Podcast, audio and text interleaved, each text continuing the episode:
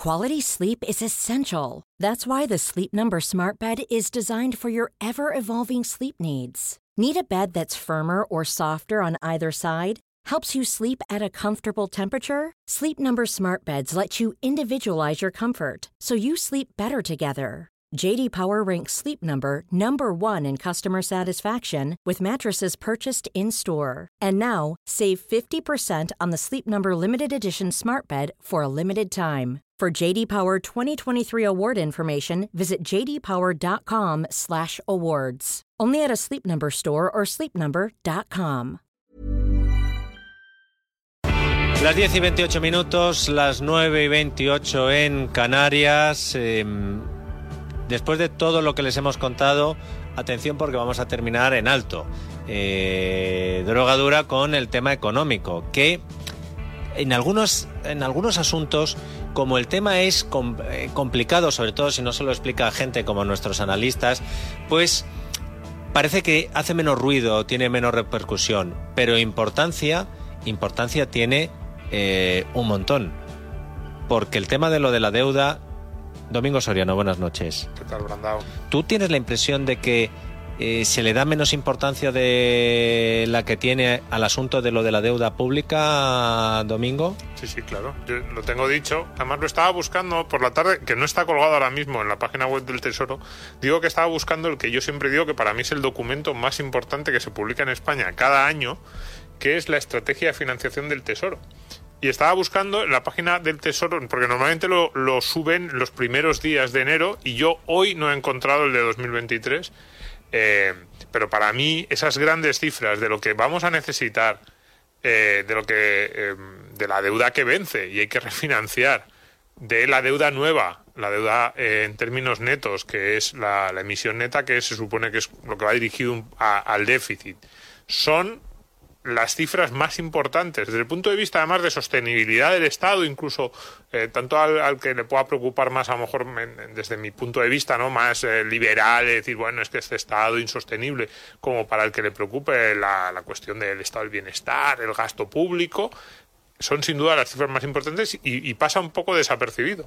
Estamos en otra cosa, es cierto, la inflación, otras cuestiones que son más llamativas, pero la deuda y el hecho de que España, fíjate, esto ya casi nos vamos a la tertulia política, el hecho de que España no es, en mi opinión, un país soberano desde hace 15 años, estamos en manos de nuestros acreedores y, más que de nuestros acreedores, de aquellos que nos están avalando, que son nuestros eh, socios de la eurozona, parece que debería tener mucho más peso en el debate público. Fíjate, porque en este asunto de lo de la deuda pública eh, hay dos oh, enfoques principales. Uno es el que te estaba preocupando a ti, la deuda como país, pero luego está el del que tiene un dinerito y no sabe qué hacer con él.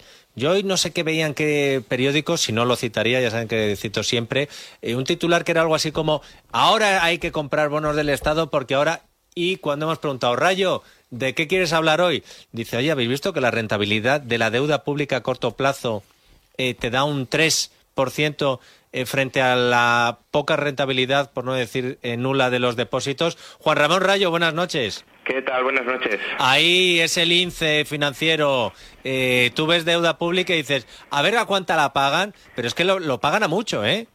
Bueno, a ver, tampoco es que un 3% sea una auténtica barbaridad. Hombre, comparado con un 0,1... Efectivamente, pero comparado con el 0,1% en un entorno además en el que la inflación está disparada, pues em, vamos, yo cuando veo estas cifras en parte me llevo las manos a la cabeza, ¿no? Porque em, vamos a ver, tener dinero del Estado, tenerlo en un depósito en el banco o tenerlo físicamente, no deja de ser una forma de tener deuda pública en realidad. No nos lo suelen explicar así, pero los euros son deuda del Banco Central Europeo que es parte del Estado. Entonces, claro, si tú tienes una deuda pública, ya la tienes, no es que la puedas tener o la puedas comprar, no, ya la tienes, que te está pagando o el 0%, o, en el mejor de los casos, el 0,1% si lo tienes depositado en un banco, y frente a eso te están vendiendo una deuda pública en forma de, letra del Tesoro a corto plazo que está pagando un 3%, pues bueno, mucha gente que no tenga una necesidad absolutamente eh, inmediata de ese dinero eh, debería plantearse dar el salto desde eh, esa remuneración al 0% a una remuneración al 3%. No solo eso, mm, es extraño, debería resultar extraño que los bancos, si mucha gente da el paso a dejar de tener un depósito bancario y comprar deuda pública, debería resultar extraño que los bancos no aumenten la remuneración por sus depósitos.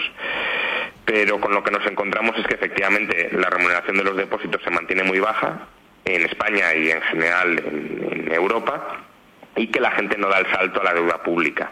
Hay un billón de euros en España en depósitos al 0,1% que están, por tanto, perdiendo no solo la inflación, sino lo que están dejando de ganar, pudiéndolo invertir en un activo que es muy, muy, muy similar, como son las letras del Tesoro, que están pagando el 3%. ¿Y esto por qué es así? Pues hace un mes se publicaba un, un paper académico que bueno, a mí me gustó bastante cuando lo leí y, ahora pues eh, digamos que, cuando leo los titulares lo interpreto a, través de las lentes de, ese paper que decía que hay dos problemas básicos, de los cuales hemos hablado ya muchas veces. Uno es la falta de cultura financiera de la población. Eh, tener un depósito más o menos lo entiende todo el mundo, invertir en deuda pública suena raro. Es algo que no solemos hacer y por tanto no nos complicamos la vida investigando cómo hacerlo, a pesar de que puede suponer una pérdida de mucho dinero. En este caso ya digo un diferencial de tres puntos sobre, sobre el capital y en segundo lugar por la falta de competencia real en el sistema bancario. La banca ejerce poder de mercado porque es muy difícil entrar a competir en el sector bancario. Eh, de hecho, los bancos que están compitiendo a través de Internet, los llamados neobancos, sí ofrecen depósitos remunerados al 2 o al 3%, eh, pero los bancos establecidos, los tradicionales de toda la vida, no. ¿Y por qué? Pues porque hay muy poca competencia y al haber poca competencia prefieren mantener eh, depósitos remunerados al 0,1 antes que entrar en una guerra de pasivo, en una guerra de depósitos, de la cual todos ellos saldrían perdiendo en el sentido de que subirían sus costes de financiación.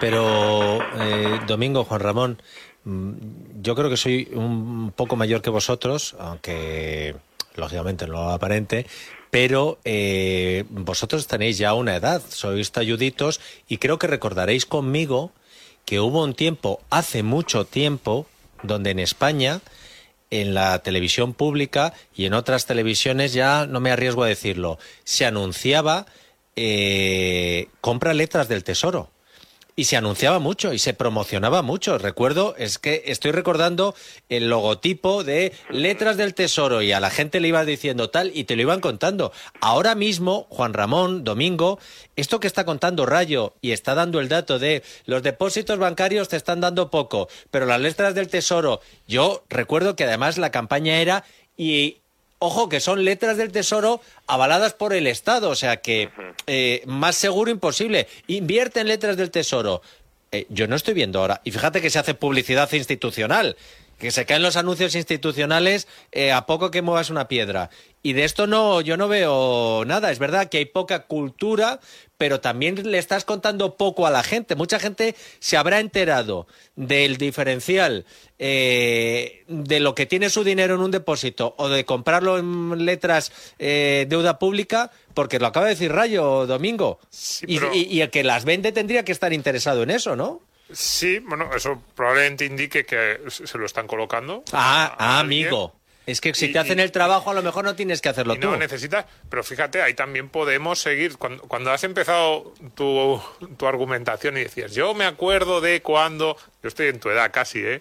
Yo creo que Rayo se, se acuerda menos, pero sí sabe que ocurrió de la guerra por el pasivo de el, los libretones y, de, y similares que había en España en los años 90, que eran probablemente el producto no solo en el sistema financiero, sino casi en, general en los medios de comunicación, el producto estrella desde el punto de vista publicitario, el que más aparecía ese tipo de eh, ofertas tratando de atraer el ahorro de los depositantes.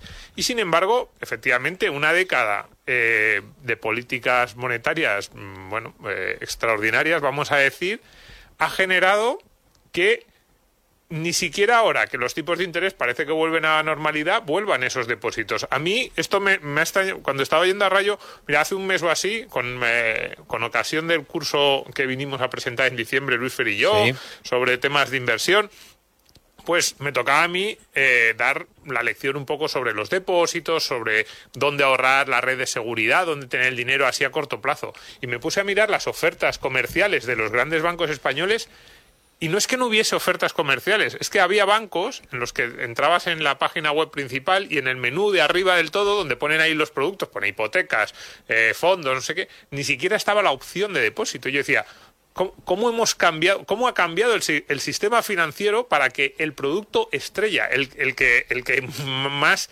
promocionaban, el que más ansiaban colocar a sus clientes, ahora ya no solo es que, digamos, lo tengan ahí un poco arrinconado, sino que tratan de que no, no lo encuentres, entre otras cosas, porque es que no lo hay. Es decir, en algún banco encontrabas algún depósito que estaba asociado, normalmente, por ejemplo, decía, si, si contratas un fondo de inversión, por ejemplo, uno de ellos, recuerdo, era contratando un fondo de inversión, entonces como que te permitían, casi te, te, te dejaban contratar un depósito y te remuneraban algo, el depósito, pero eh, esa remuneración venía simplemente eh, asociada a la contratación de otro tipo de productos. Entonces, a mí efectivamente me llama mucho la atención. Yo creo que son distorsiones.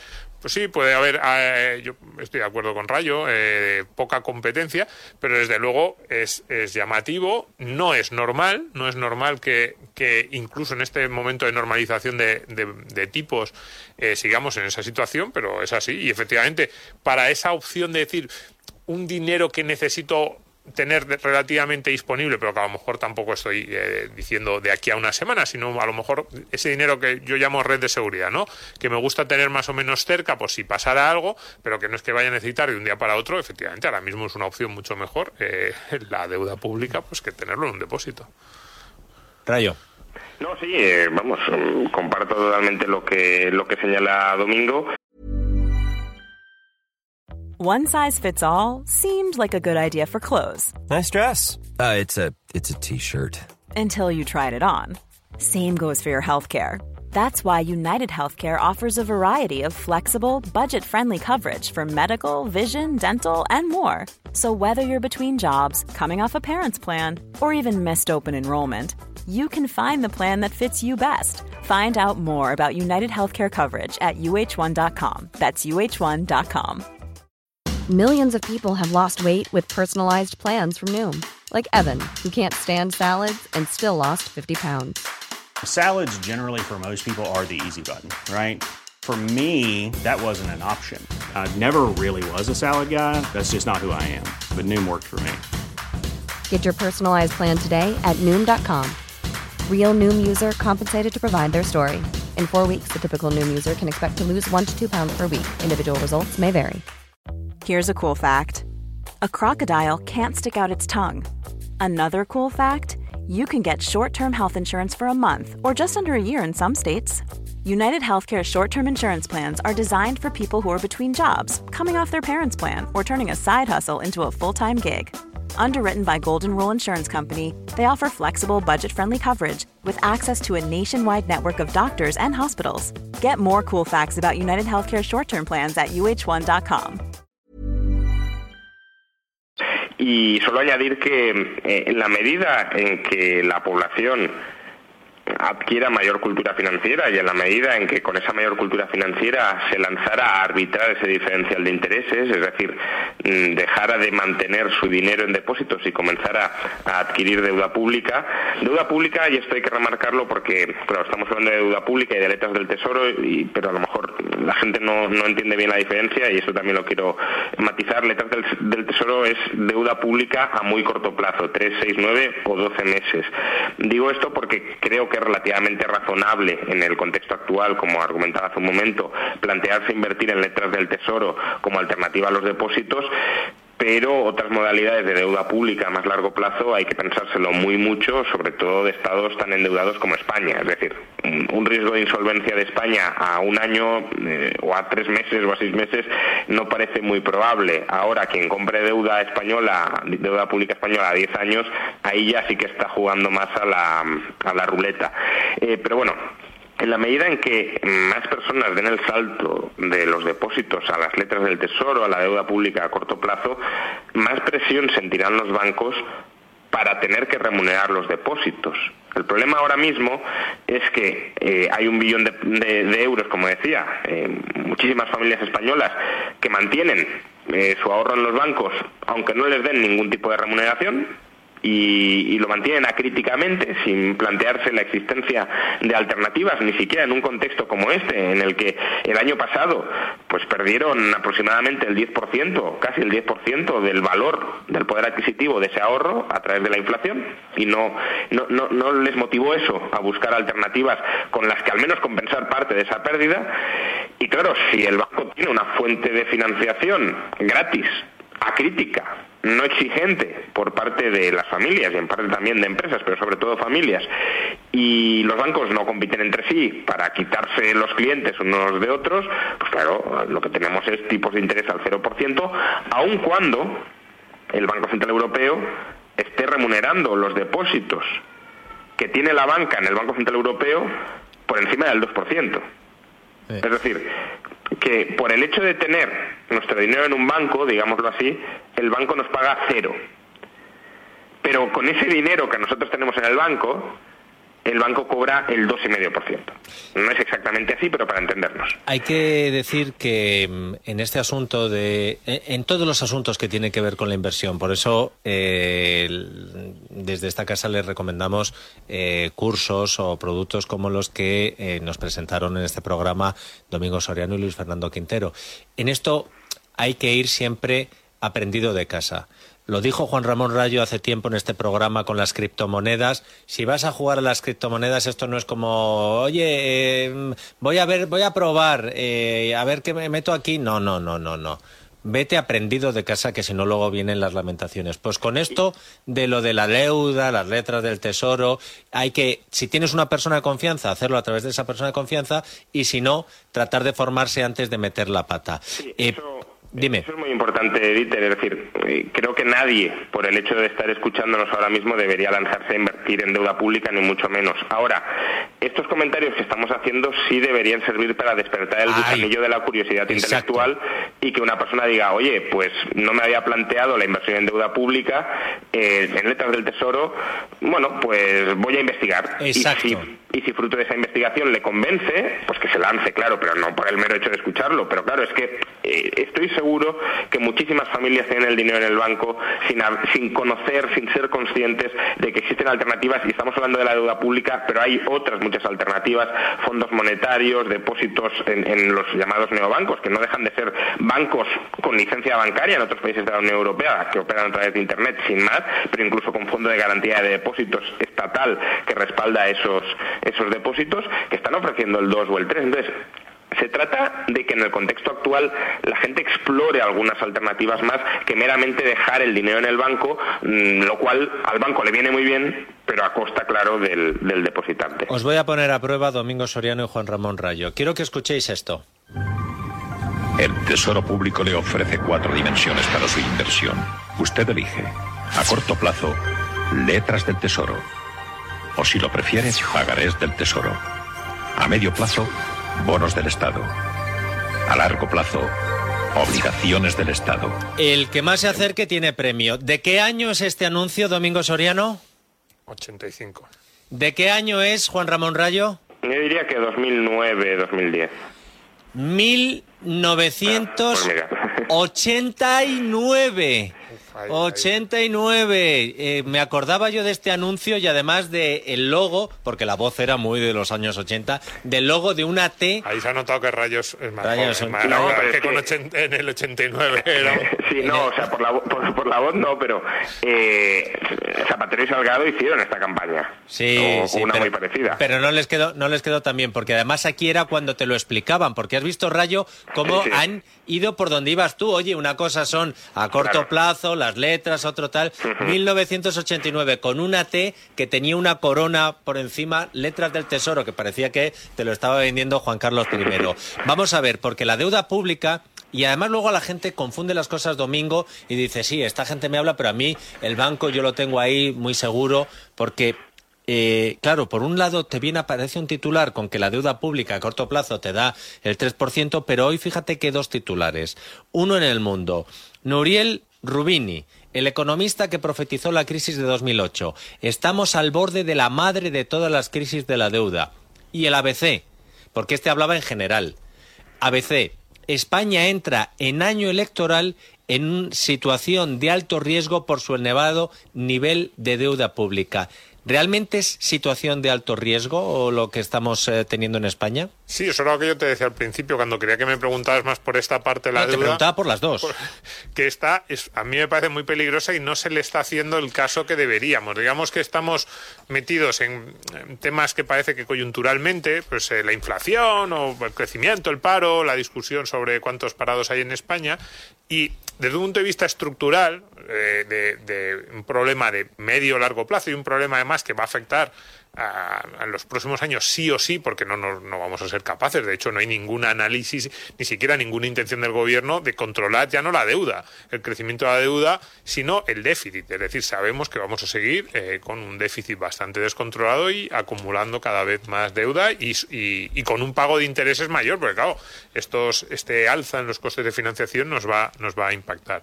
Entonces, Aquí lo que pasa es que habría que diferenciar. Ya hemos, dicho, pues la deuda a corto plazo, sí. O sea, yo no creo que España esté en riesgo de entrar en un proceso de quiebra eh, el próximo año, dos años, tres años, pero que España es uno de los países, desde luego de los países ricos, con más riesgo de tener problemas por su situación de endeudamiento público y que si hay el más mínimo elemento de tensión en los mercados. No sé si eh, planteado en términos tan catastrofistas como Rubini, pero que podría pasar perfectamente. Si volvemos a una situación similar, incluso dulcificada, pero similar a la de los años 2010, 2012, 2015, cuando en Europa hubo una crisis de deuda soberana, especialmente entre 2010 y 2012, pero luego se quedó un poco solo Grecia, ¿no?